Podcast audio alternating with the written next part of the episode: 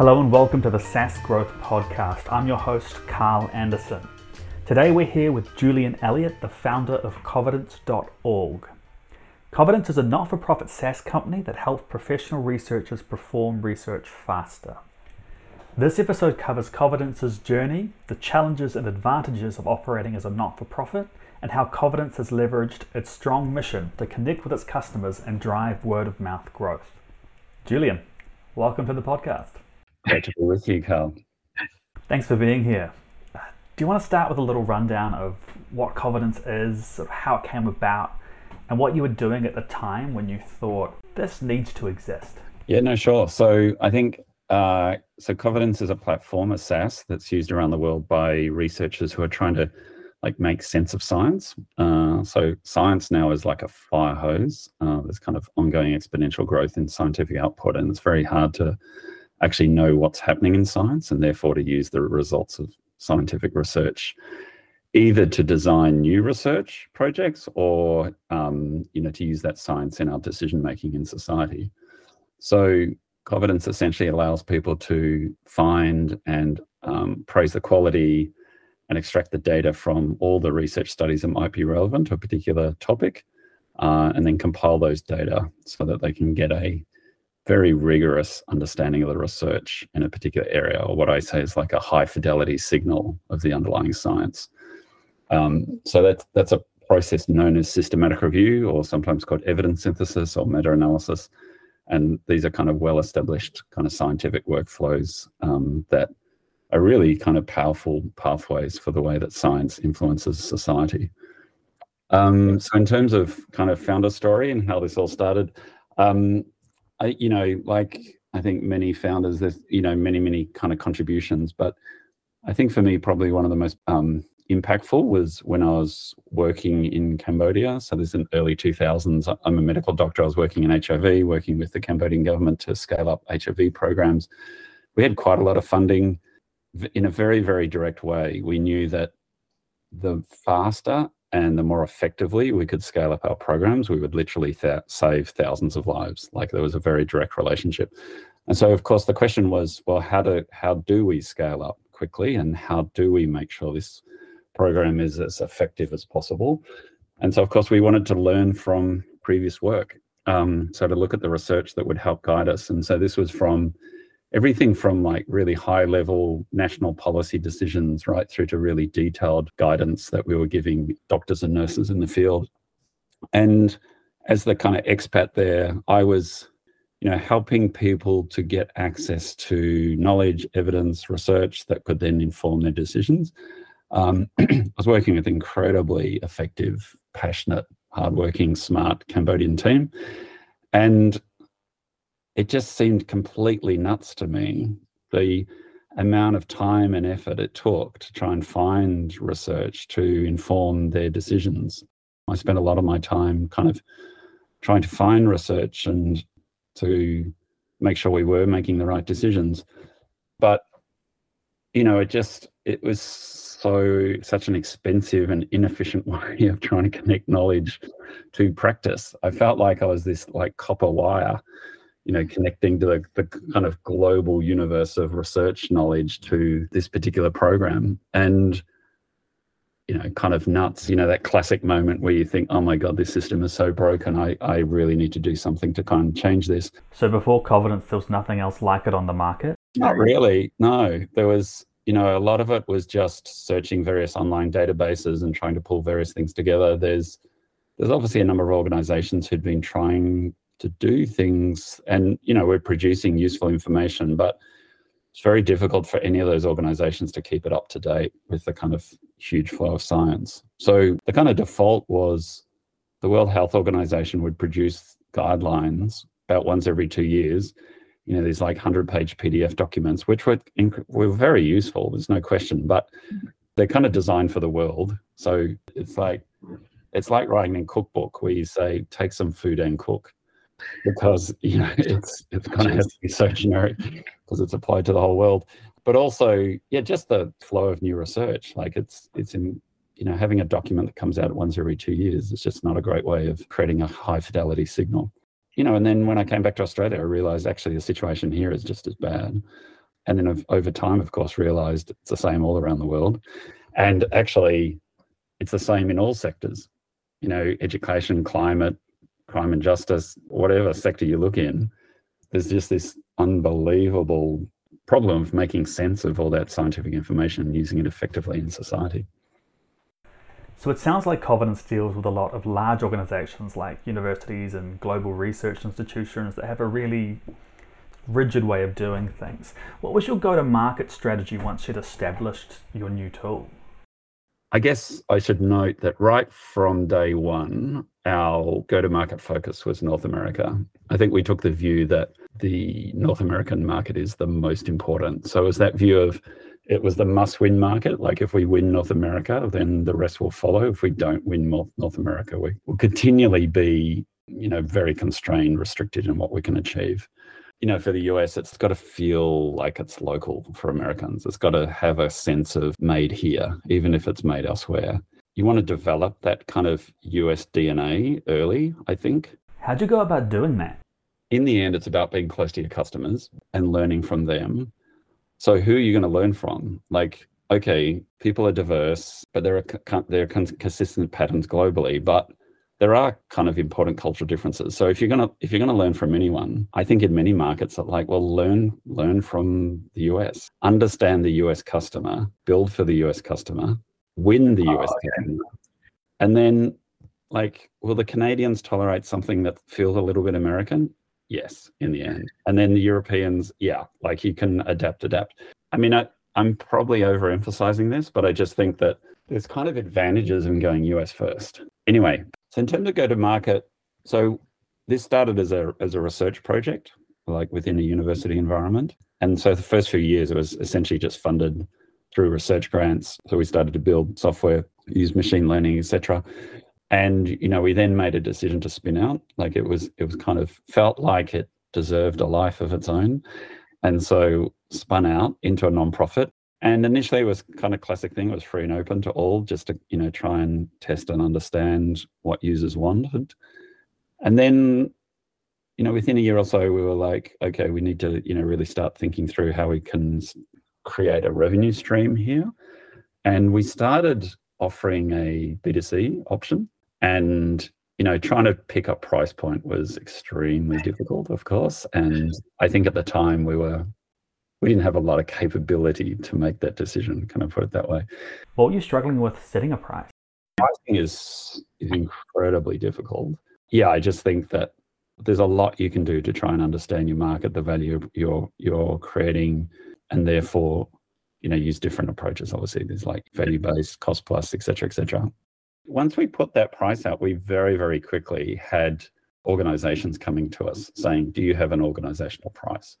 So for us, our key market are academics, essentially. So universities, mostly research institutions, also you know government, nonprofits, commercials, etc. But the kind of core are, are universities, and you know researchers kind of happy to pay for some things, but you know when they see a, a productivity tool, often one of their responses is to essentially go to the university um, and say, hey, you guys should pay for this so that we, the researchers at this university, can access this. And in our world, the bit of the university that researchers tend to approach is the library. So we very quickly had librarians reaching out to, out to us saying, hey, what's your you know, what's your organizational price? So nice. That's a nice signal from the market. Um, and so, of course, then we had to try and scramble to kind of think, well, what what would our organizational price be? If you were to do it again, would you still start with the B2C offering or would you start out by targeting the librarians this time? I don't think it really mattered, to be honest, because yeah. I think we we learnt very quickly that there was a demand for you know B2B pricing. So I don't think we lost anything going B2C initially. If we move forward to the Covidence of today, what does your customer acquisition process look like now? Is it still mainly people approaching you? Think, you know, the classic thing, like word of mouth was incredibly important and powerful early on. So, for example, there's a group in our domain in Australia called the Health Librarians of Australia Evidence Based Practice Group. So you can you can hear in those words, this is a super super niche group, And I was invited to give a talk to them one time. And I was like, you know, like any founder early on in the business, super busy and kind of ended up in my diary and i was a bit like oh my god i don't know i really don't want to do this but then i left it too late and it was too rude to cancel so kind of thought oh i'll go along. So i went and gave this talk you know to this health librarians group in in melbourne and uh, and as it happens there were two librarians there from the us uh, one from yale and one from i think north carolina unc and they just loved it they loved Covidence. They loved the presentation. So when they went back to the US, they just started talking about Covidence in their email groups, their listservs. Like all of a sudden, we just started getting these like inquiries from like Harvard, Cornell, NYU, Columbia, Berkeley, Stanford. It literally just started happening like that. So we were totally scrambling to kind of make sense and you know engage with it. It sounds like you were very fortunate. Yeah, and so of course, what you know, what what can you learn from that? I don't know, but it's it's kind of like you've you've got to try lots of things, and you just it's difficult to predict what thing is going to work. Um, but I think in certainly in our world, word word of mouth is just huge. It's still one of the most important go to market strategies we have. Are there any strategies you're using to improve the results you're getting from word of mouth? Yeah, yeah, no, no, totally. I mean, I think we do a lot of work to build relationships with, you know, key champions and to kind of nurture those relationships and then look at the ways that we can kind of engage authentically. I think one of the um, advantages we have, to be honest, is that we're a nonprofit. And in our world, in that academic world, there's a um, premium put on that. You know, people do really connect with and resonate with a um, public good mission. You've got a bit of tailwind put it that way, of the way you can then engage with those people. So, how else has being a non-profit affected your business and the way you've grown? I think, I, you know, we recognise we're highly unusual to be structured as a as a non-profit. So it obviously goes back to you know my co-founder and I. We made a very explicit decision when we were spinning out that this whole thing was going to be about impact, not about financial returns either to ourselves or to to others. You know, that was a very values based, principle based kind of decision. It's rock solid. Like, there is absolutely no question that as we continue to work, we are completely and utterly committed to that mission. It has, of course, a number of implications.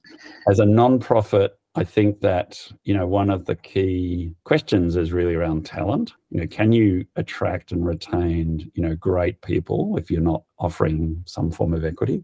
I must say, in the first five years or so, that really kept me awake at night. You know, just aware of, of course, it all always comes back to the people. If you can, if you can get great people, you know, you're in much better um, position to win, of course.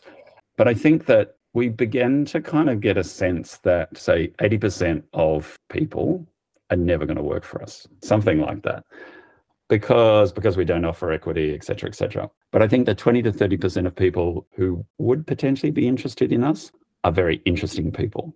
It's like a bit of a filter. So I think the people who tend to connect with us and consider working with us have been around a bit. They've got a I would say, a more sophisticated understanding of themselves and the world and the contributions they're wanting to make, where, of course, the mission and the impact is particularly important. Yeah, and I think that we've proven that we can, there is absolutely no question that we can attract and retain just amazing talent. And I, it's, it's really exciting for me, of course, as co-founder, but also it's just great proof point that you that you can do it. You can do it as a nonprofit. I think the other lesson for me out of that is every piece of dogma that you hear in the industry so it's like Schrodinger's cat. You kind of don't know until you open the box whether it is true or not true. But I, I would take a kind of quantum approach to the way that you ingest and use every piece of dogma out of the industry. Do you think ultimately being a nonprofit has been an advantage or disadvantage when competing with other businesses in your market? I think I think it's both. So you know, the other aspect, of course, of being a nonprofit is about the types of capital we can access. So we can't we can't access equity investments. Uh, we can do grant and debt, and there are some other instruments that we can use. But in general, we can't we can't use equity investments, and so that does restrict the kind of capital pools that we can access. That is a really important consideration. I, yeah, I would I would say that we've been quite capital constrained. So I think that's that's been a challenge no question. But I think it also has advantages. And so I talked about essentially go to market advantages. Um, you know, we have an incredibly strong relationship with our customers, very strong brand, and our brand is very much about trust and authenticity. And I think that's that's worth an enormous amount in our market, and I would say in any market. Then there's kind of just a broader thing, which is that as a non-profit, the mission is the mission. Like to our very depths of our DNA, in our constitution, everything, it is all about the mission.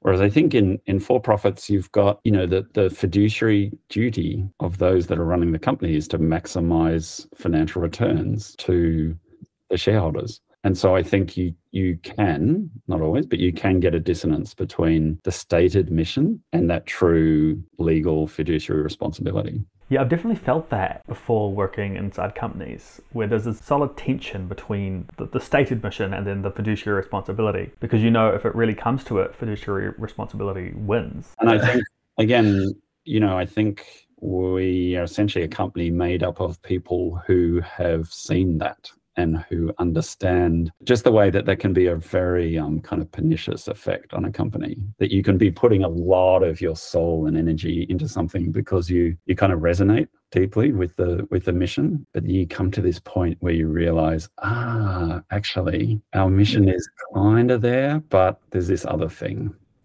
And and of course sometimes they in great alignment and it's all wonderful but you know other times those two things start to diverge and then i think it can feel very um you know people feel kind of gutted i think by it particularly if you put a lot of time and energy into a company. Do you think the clarity of your mission is felt by your customers as well? Yeah no question no question. I think it's what's that phrase? Like you you know you ship culture. So i think it's it's absolutely true. Your internal culture is felt by your customers in you know just innumerable intangible ways that you as a founder cannot control. There's so many reasons to you know to spend a lot of time thinking about and, and constructing culture but that's one of them. Looking back is there anything you would have done differently in Covidence's journey there's, there's, probably too many to go through on this. right. No, I think I think um, I um, you know I ran Covidence essentially as a side business for some time because I was still working as a medical doctor and researcher, and I think it it took me too long to to make the step to go kind of full time. You know, there's always you know you can always hypothesize around the counterfactuals and you know what what if etc. And it's impossible to know. But I think on balance, it's likely that you know it would have been of benefit if I'd kind of committed full time earlier on. At the time, what was stopping you from making the leap? Yeah, many things. I think, you know, stepping into a small company is obviously risky. Also, there's a lot of identity that goes with being a doctor you know, stepping away from that identity is a, is a big deal. And I think also, I mean, to be honest, I think a lot of it was that I was an HIV physician, and in HIV, you develop very long term relationships with your patients, and you've often been through very, very difficult times in their life. And it was very difficult to step away from those relationships. Thanks for coming on today and sharing your expertise and experience with us. Not at all. It's been a pleasure talking with you, and uh, good luck on the podcast. Again, thank you so much. So that was Julian Elliott, the founder of Covidence.org. If you enjoyed this podcast and want to learn more about how to grow your SaaS business, you can visit carlanderson.xyz slash SaaS growth and sign up to the newsletter. I'll email you helpful links, articles, and of course, notify you when these podcast episodes come out. Thank you so much for listening and have a great day.